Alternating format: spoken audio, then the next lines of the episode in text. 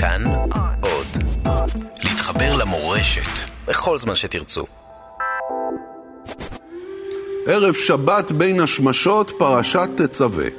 פרויקט בניית המשכן במדבר נכנס להילוך גבוה. ועכשיו התוכנית נכנסת אל הפנים, אל השכבה הסמויה, הרוחנית והריחנית יותר, שהייתה בתוך עבודת הכוהנים במקדש.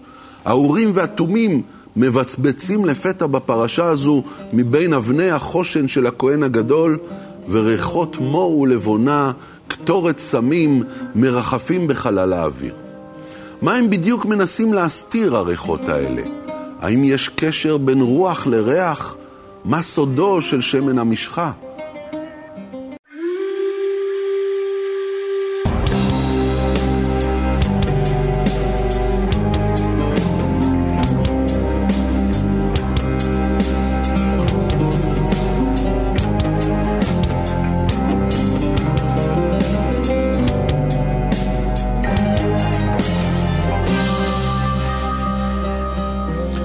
שבת שלום לך, גיא ארליך. שבת שלום ומבורך. אתה מגיע אלינו ממקום מיוחד, מהיישוב אלמוג שבצפון ים המלח, ששם אתה פיתחת מיזם חקלאי ייחודי, בקנה מידה עולמי, חוות האפרסמון.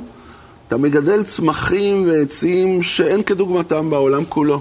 אני מגדל צמחי בושם ומרפא מהמקרא ומהמדבר, שאף אחד אחר לא מגדל חקלאית כיום. כמה, כמה עצים יש לך? בוא נדבר כבר. דבר ראשון, מי סופר כמובן, אבל יש לי היום עשרת אלפים שתילים של הצמח שמזוהה עם האפרסמון הקדום, חמשת אלפים מהם כבר נטועים באדמה.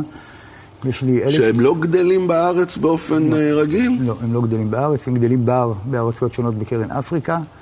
יש לי אלף שתילים של לבונת הקטורת, העץ שמזוהה עם לבונת המקדש. מה שהיו, הלבונה שהיו מכניסים לגמרי, לתוך הקטורת. לגמרי אותה לבונה, וזה בכלל עץ שנמצא היום בסכנת הכחדה. עץ הלבונה. עץ הלבונה כבר חמש שנים ברשימה האדומה של עצים בסכנת הכחדה של ארגון שמירת הטבע העולמי. יש לי עוד כמה עשרות מינים של מור ולבונה, ועוד צמחי בושם ומרפא מהמדבר שלנו.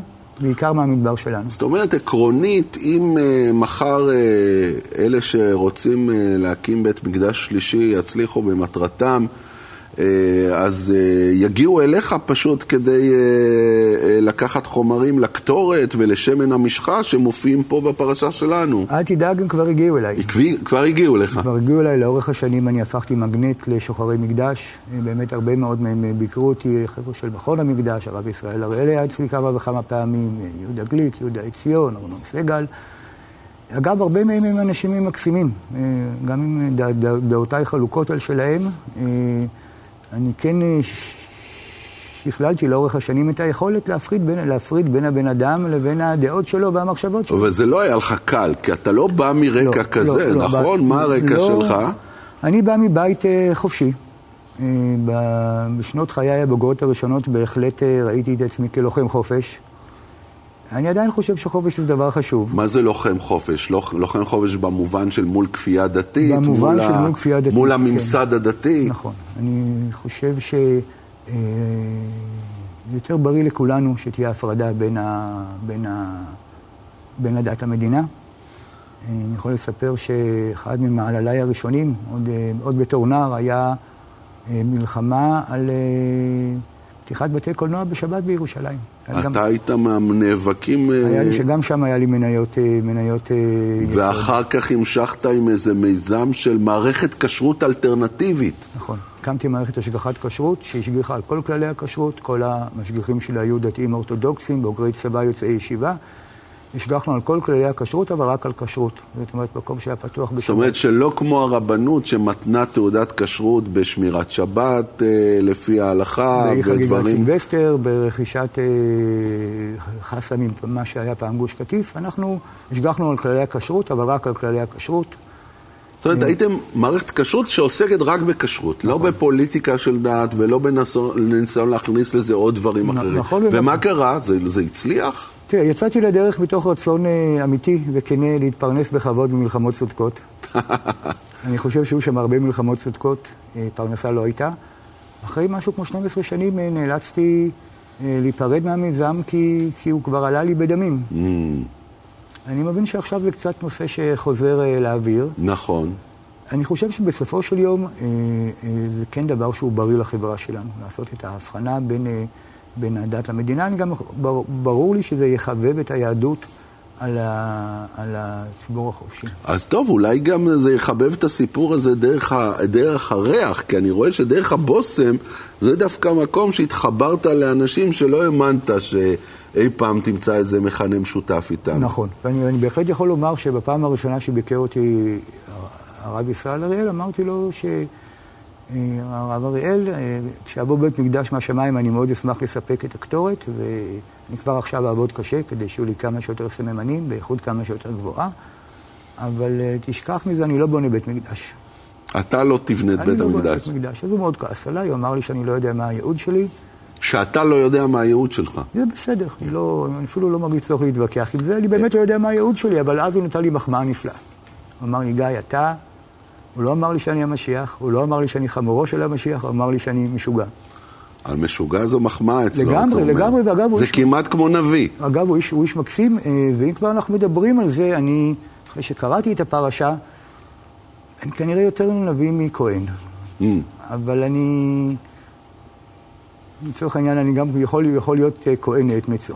אז תשמע, אני, אני רוצה שתפענח לי פה את, ה, את הדבר הזה שכמעט לא שמים אליו לב בפרשה הזו, אבל הוא כל הזמן נמצא בה. דבר ראשון, יש את, אה, את, אה, את אה, שמן המשחה.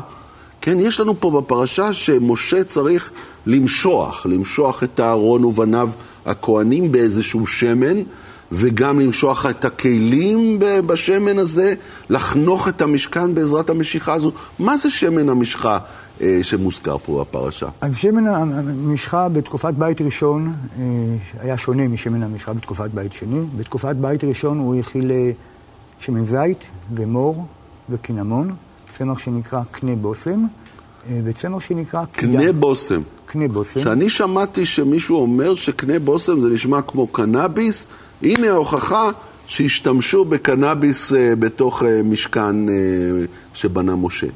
אז אם אנחנו לא ניתן לעובדות לקלקל סיפור טוב, זה סיפור מצוין, ואני חושב שזה רק מעניש את, ה, את האצולה הכהנית. אבל למיטב הבנתי, קנה הבושם היה צמח שמזוהה היום עם צמח שנקרא סימבופוגן מרטיני. אגב, זה לא בדיוק דעתי, אלא החוקרים הרציניים וה... שהקדישו... והמוסמכים. ש... והמוסמכים, נכון. הרכיב החמישי של שמן המשיכה היה צמח שנקרא קידה. קידה. שאף אחד לא יודע היום מהו. זה לא הקידה השעירה. לכן כאן יש לי יש לך פה שמן המשחה, אתה יכול למשוח 80 אותי? 80 אחוז בתור משמן- נביא או כהן או מה שאתה לא רוצה. לצערי את הנביאים לא משכו, אבל אני אמשוך אותך כנביא. אוקיי, תמשוך אותי. כאן יש לנו 80 אחוז משמן המשיכה של תקופת בית ראשון. תשאיר לי את היד השנייה פנייה. 80 בבקשה. אחוז, זאת אומרת, ארבעה מרכיבים מתוך החמישה? נכון, 80 אחוז רכיבים, 100 אחוז אותנטיים. אוקיי. שאתה גידלת, את אה, כולם אני מגדל, נכון. הבנתי. אוקיי. וביד השנייה אני הולך להציב לך 100 וקצת אחוז משמן המשיכה של תקופת בית שני. מאה אחוז. קצת יותר למה? כי פה קצת- אתה יודע כבר מה-. מה המרכיבים? נכון, כי, כי, בתקופת בית שני הרכיב היחידי של שמן המשיכה היה שמן האפרסמון. במקרה הזה הוספתי גם קצת לבונה כדי לא להסתבך עם אף אחד. למה? מה זאת אומרת להסתבך? אני מבין שנכון אה, לא לייצר את הדבר האמיתי. אה, אסור, לפי ההלכה אסור לייצר את שמן המשחה שלא מיועד בעצם אז לבית אני לגמרי המקדש. מכבד את זה. אז הנה אתה פתאום שומר הלכה. אני אקלקטי, אני בהחלט בוחר מה לשמור. אני חושב שאני יודע שגם בהלכה יש דברים מקסימים. אחד הדברים הטובים שקרו לי לאורך השנים זה שלמדתי גם לקבל דברים ולא רק להתנגד לדברים. גם לקבל דברים מתוך העולם הזה שבעבר חשבת שהוא בעצם מייצג את הרע נכון. שיש לג- במדינת לגמרי, ישראל. לגמרי, וההבנה המוחלטת שיש לי, שכמו בכל מקום וכמו בכל דבר, יש דברים טובים ויש רעים רעים, אבל זו המורשת שלנו. ואני בהחלט רואה איך, ה... איך הצמחים שאני מגדל יכולים לחבר אנשים שאולי לא ילכו כל יום לבית כנסת, אה, ואולי לא ישמרו שבת, אבל בהחלט יכולים לחבר אותם אל הבסיס והמהות של המורשת התרבותית וההיסטורית שלנו. ואגב, זה גם יכול לחבר אנשים שכן שומרים שבת וכן הולכים כל יום לבית כנסת. אה, הרבה אנשים כאלה בעולם לא נתקלו בצמחים האלה, ואני מאוד שמח וגאה שהם באים אליי רואים את הצמחים שהם קורים כל יום. אז אתה מגדל אה, אלפי עצים כאלה. נכון. במדבר. נכון. את עץ האפרסמון, ואיזה עוד? עץ לבונה. לבונת הקטורת, ועוד מינים של מור, ועוד מינים של לבונה, וצמחי בר מקומיים. וזה לא, לא גדל עד היום בארץ, לא, כאילו, בתנאים לא, כאלה. בטח לא, בטח לא בהיקף חקלאי. זאת אומרת, החזון שלי הוא לייצר לצמחים האלה גידול חקלאי מוסדר. אה, החזון שאיתו יצאתי לדרך הוא... זה אפרסמון, נכון? זה, הצ... מחס... זה הצמח שמזוהה עם האפרסמון הקדום, הוא נקרא קומיפורה גילדנסיס, מור הגלעד. אה, החזון שאיתו יצאתי לדרך היה להחזיר את החקלאות של האפרסמון הקדום לחופי ים המלח ולהשיב את התהילה לתעשיות שנבעו ממנו. לאורך השנים החזון התרחב. הבנתי שאני נמצא בריצת מרתון ושדברים ייקחו זמן. אה, עוד הבנתי שבאוסף צמחים שבניתי לאורך השנים, הפכתי לאספן אובססיבי של צמחים. מה, עוד... איזה עוד דברים מוזרים אתה אוסף?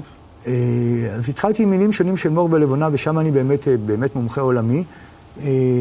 צמחים נוספים זה צמחי בר מקומיים, שיש להם mm. תפקיד מאוד חשוב בפרקטיקות שונות של הרפואה המסורתית, ואין להם גידול חקלאי באף מקום אחר בעולם. עוד תובנה, אם נדבר על החיבור היהודי, אה, מתאר לי שהרבה מהצופים הם אה, שמעו על הרפואה המסורתית ההודית, על הרפואה, כל מיני כתות של רפואה עממית סינית, רפואות מסורתיות מאירופה, הרבליזם, ארומותרפיה, רפואות של ילידי אמריקה ורפואות של, של בדואים ורפואות של ילידי ארצות ערב. ומסתבר שיש גם רפואה מסורתית יהודית. Mm. זה חלק מהמורשת ומהתרבות שלנו. אז אתה רוצה לטפח את זה. אני בהחלט חושב שזה מושג שראוי לטיפוח, ולא מהמקום שבו תעשה אצלי שבת ואני אחזק אותך כדי, ש... כדי שתהיה כמוני. אלא? אלא מהמקום של, זה שלנו, זה mm. הבסיס mm. שלנו, זה, זה משותף אה, גם לדתי. וגם לחילוני וגם לשומר המסורת טוב, שבעבר... אז אתה, זה בין השמשות קלאסי, מה שאתה אומר. אבל תכף אני רוצה לשאול אותך על הסודות של הקטורת. תכף, okay. אחרי ההפסקה, ברשותך.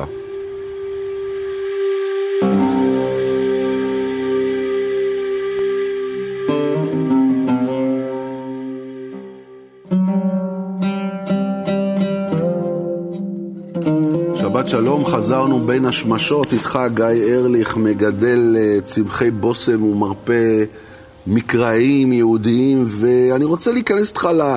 לסודות של, אה, של הדברים האלה פה בפרשה שמופיעים, שמן המשחה, הסיפור של הקטורת מופיע פה בפרשה. אה, מה, מה הייתה הסיבה שעשו את כל הדברים האלה, דבר ראשון? בשביל מה אה, אה, היו צריכים להשתמש בשמן הזה? מה הייתה המטרה של קטורת הסמים אה, אה, מבחינת החומרים? מה הם עשו בעצם עם זה? להבנתי, גם שמני המשיכה וגם הקטורת היוו בסופו של דבר סוג של משולש, שצלע אחת שלו היא רפואית, וצלע השנייה שלו היא אולי קשורה לעולמות של עונג, והצלע השלישית היא רוחנית. עוד פעם, רפואה, רפואה, עונג, עונג ורוח. ורוח. כן. תסביר. רפואה. הצ, הצמחים שמופיעים במרכיבי שמני המשיכה ובסממני הקטורת, אחד המשותפים להם שלכולם יש סגולות רפואיות משמעותיות. למשל? למשל, עץ הלבונה אה, ידוע כאנטי-דלקתי, למשל עץ הלבונה יש לו אה, ככל הנראה יכולות אה, לייצר פעילות אנטי-דיכאונית. למשל עץ הלבונה, אולי אפילו יום אחד יהיה, נמצא בו תרופה לסרטן. יש, יש חוקרים יש בכיוון יש הזה? יש מחקרים בכיוון הזה. בכל הכיוונים שהעליתי יש כבר מחקרים שמראים סימני נפט. האפרסמון הקדום שלנו יש פה פעילות אנטי-דלקתית אה, יוצאת דופן. אבל מה הכוהנים צריכים? אנטי-דלקתי, אנטי-דיכאוני? מה יש להם לעשות דבר עם זה? דבר ראשון, אני חושב שגם הכהנים הם בני אדם, mm. וכולנו רוצים להיות בריאים. Mm. אה, אבל זה לא הרובד היחידי, זאת אומרת, זה רובד אחד. אה, רובד אחר, הרובד של העונג, בהחלט מתייחס אולי לאגף של האסתטיקה. זאת אומרת, אנחנו רואים שבאותה פרשה, אה, יש הרבה התייחסות לאסתטיקה, יש בגדים, יש צבעים, בגדים מפוארים, אבני חן, זהב, כסף, כן. אה, אז זה אולי העונג של, הרובד של העונג, או הרובד שעושה נעים בעיניים. Mm. אה, ויש גם את הרובד הרוחני. זאת אומרת, אז, אז מבחינת העונג זה עושה נעים. עושה נעים למי שבא, לכהנים שעובדים בתוך... זה עושה נעים וגם מייצר אווירה. עכשיו mm. אני חושב שלאווירה יש משמעות. כן. אני יודע שבארוחות ליל שישי, בבתים של רוב אה, בית ישראל, גם אלה ש... אפילו אלה שלא מקדשים. אה, אנחנו כן, אבל אני חושב שבכל הבתים. יום שישי כן מייצר אווירה, שהיא אווירה נפלא, היא עבירה חשובה. גם, גם כשאתה לא שומר שבת, אני ממליץ לאף אחד לא לוותר על האווירה הזאת. זה, זה משפחתיות, זה, זה הרבה דברים אחרים טובים. אז כן, אני בהחלט חושב שיש את הרובד של האווירה שהוא חשוב. ויש גם את הרובד הרוחני. שמה הוא? אה, לפי היהדות, שהיא גם שלי, חוש הריח אה, פועל באופן ישיר על הנפש, mm. להבדיל מחושים אחרים שעוברים עוד מנגנונים של הגוף.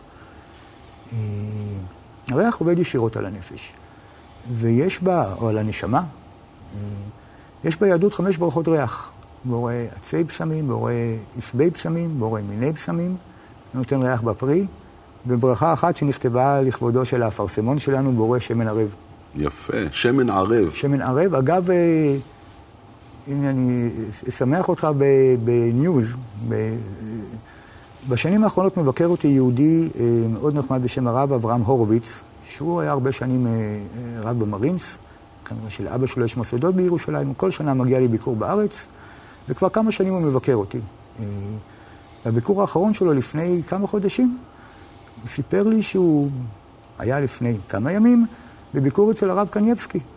הרב הגדול של הליטאים. נכון. הוא שאל אותו, האם מותר לברך בורא שמן ערב על השמן האפרסמון שרכשתי מגיא ארליך? נו. והוא קיבל את התשובה שכן. או, אז זכית ש... שהברכה הזו תשוחזר בעקבות הפעילות שלך. תשמע, אה, זה אומר שגם אה, אנשים שמרנים יכולים אה, לגלות אומץ ו... ו... ולקחת את הדברים למקומות אה, קדימה. תגיד, אבל זה לא היה פשוט כדי לכסות על הריח של העשן, של הקורבנות, של הדם? זה היה אולי גם. זה משהו נורא טכני, כל הסיפור הזה. התשובה היא שזה היה גם. גם. העולם הקדום היה עולם עם ריחות לא טובים. אה, והריחות, אנשים לא התחלחו כל יום ולא החליפו בגדים כל יום. עכשיו כל הילדים אומרים, יש, איזה כיף. אה, אבל גם לא היה שירותים בבתים, ואפילו בית המקדש שלנו, סלע קיומנו, היה בעצם אה, בית מטבחיים גדול, ששחטו בו חיות מבוקר עד ערב. וכדי להתמודד עם הריחות היו צריכים אה, להשתמש, והשתמשו בהרבה מאוד קטורת. הרבה. אה, הרבה.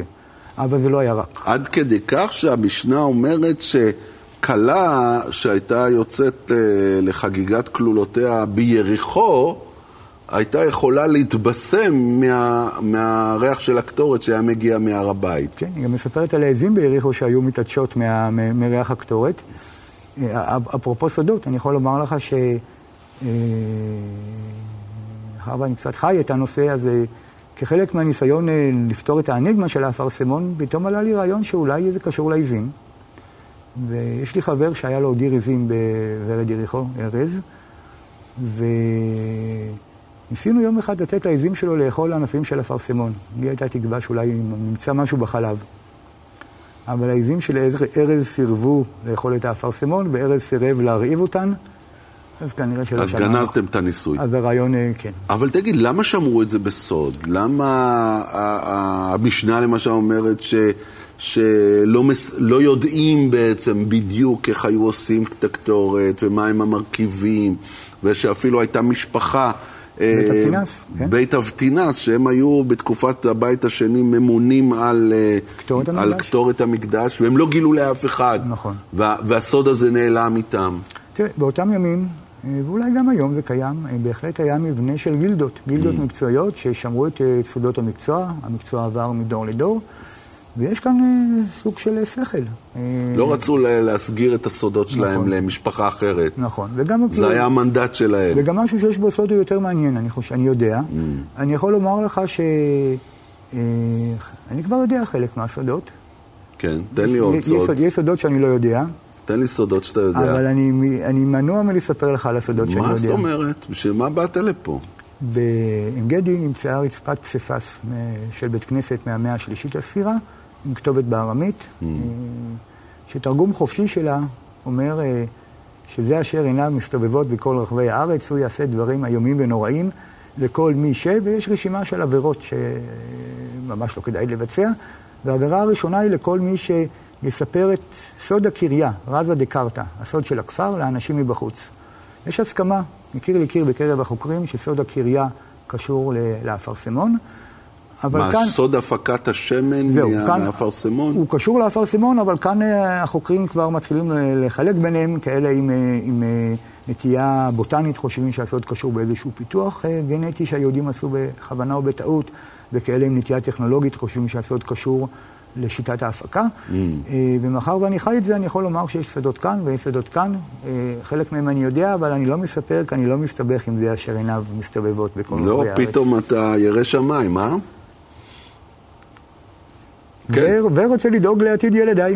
או, אוקיי, אתה רוצה שלא יעתיקו, כמו גם. בית אבטינס. גם. תגיד, אה, אה, השיטה, כן. מאוד עץ, מאוד מאוד חשוב, מאוד מאוד בכיר, אה, שמופיע פה בפרשה, והוא מופיע בתפקיד מאוד מעניין, הוא, הוא בעצם עץ שמשתמשים בו לבניית גם הקורות של, אה, של המשכן, עצי שיטים עומדים, וגם הוא היה, הוא היה מבודד בתוך ארון הקודש. עשו ממנו את כלי המשכן. עשו ממנו את כלי המשכן. מה, מה הייחודיות של השיטה ש, שמקבלת פה כזה כבוד בפרשה אחד, הזו? אחד משוחרי המקדש שביקרו אותי היה יהודי בשם פרופסור מרדכי כסלו. מרדכי כסלו, כן. נכון. ו... והוא סיפר לי, הוא פרופסור לארכיאולוגיה בוטנית, והוא סיפר לי על מאמר שהוא בדיוק כותב על העץ שממנו עשו את כלי המשכן. שיטה. שיטת היאור. זו שיטה מיוחדת, זו לא שיטה רגילה. שיטה מיוחדת שנקראת שיטת היאור, הקסיה נלוטיקה. ומאחר ואני הפכתי לאספן אובססיבי של צמחים, אז uh, הזדרזתי והשגתי זרעים של שיטת היאור, פרופסור זוהר אמר הביא לי, והשגתי גם לבד עוד כמה, והם נבטו אצלי, והם גדלים אצלי. ויש לך שיטה כזו אצלך? לי, יש לי כמה וכמה שיטים כאלה, אבל אחרי כמה שנים גיליתי, להפתעתי ולשמחתי, שלעץ שיטת היאור יש עוד שם, שם עממי, נקרא עץ החלומות המצרי. עץ החלומות המצרי. נכון. למה קוראים לו כך? קוראים לו כך כי מסתבר שיש בו ריכוז גבוה של חומר שנקרא DMT. DMT, נכון. שמה הוא עושה? בשילוב עם חומר אחר שנמצא בצמחי בר מקומיים שגדלים בארץ, הוא עושה הזיות. הוא משמש אה, בקרב אה, דתות ותרבויות שונות לפולחן דתי של הכהנים. אז אתה אומר שיכול להיות שההופעה של עץ השיטה פה היא לא מקרית, היא גם קשורה לשימוש שהכוהנים עשו בחומר הזה של השיטה כסם הזיה, או כמשהו שמעלה אותם למדרגה רוחנית יותר, יותר גבוהה? אני אומר שיכול להיות. Mm. אה, אני אומר שבכל מקרה זה בטוח מוסיף להם צד אנושי יפה. Mm. אבל תגיד, בקטורת הסמים היה משהו? היה איזה משהו שמעורר אה, מצב רוחני יותר גבוה, יותר מיוחד? נתחיל מזה שאנחנו עדיין לא מכירים את כל הסממנים של, קטורת, של הקטורת. אה, יש לנו 11 סממנים, שמונה מהם מוכרים. אגב, אצלי כבר גדלים חמישה מהם, ושלושה נוספים ברשימת המשאלות. אני מקווה שעוד, אה, אני יודע שאנחנו, גם אותם אני עוד אשיג. למה קשה להשיג? בעיקר עניינים משאביים. אני... זה יקר. זה יקר להגיע לכל מיני ארצות ולאסוף צמחים. אה, לצערי... מה זה, באיזה ארצות זה גדל? למשל הנרד. איך? הנרד למשל. נרד. זה צמח שנקרא נרדיטוס ג'טמנסי, והוא גדל בהימאליה. בהימאליה. נכון. אה, זה לא בשמיים, אבל אני את משאבי המשפחה כיליתי על אה, לשתול עצים ולא על טיולים להודו. Mm. אני מאוד מקווה שגם זה יבוא.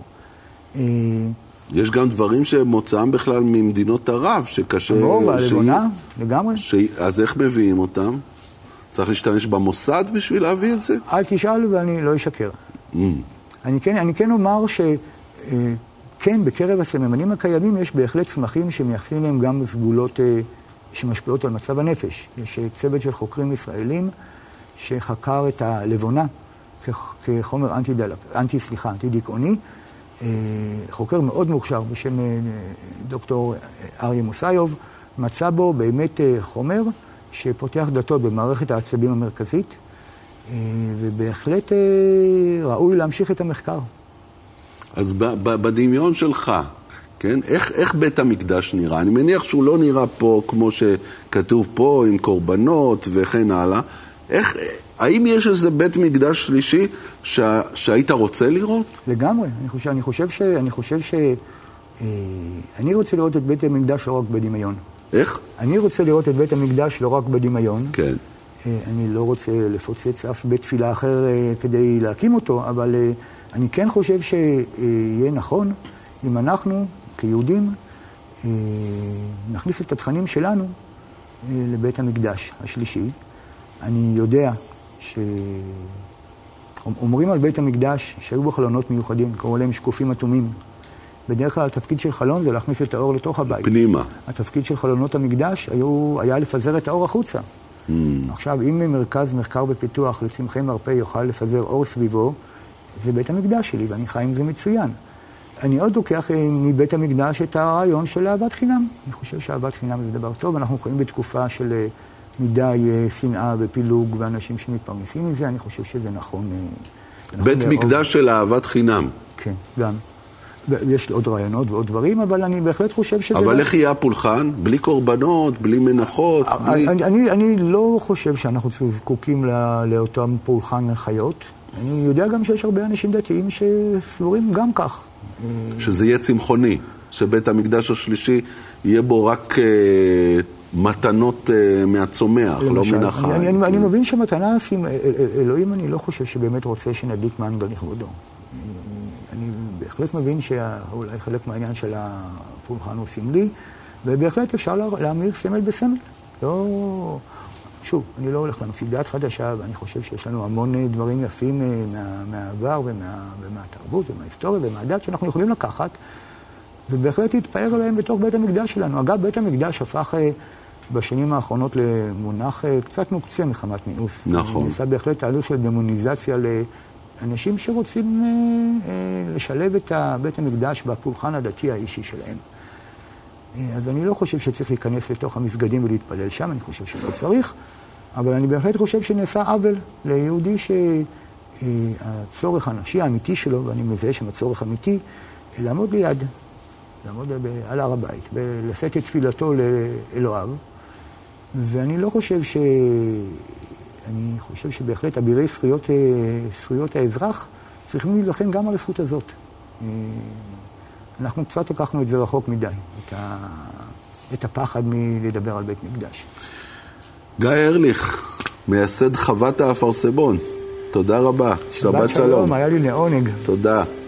שבת שלום גם לכם, תודה רבה. בשבוע הבא שוב פעם נראה מה קורה עם בני ישראל אחר מעמד הר סיני, מה קרה שם עם עגל הזהב.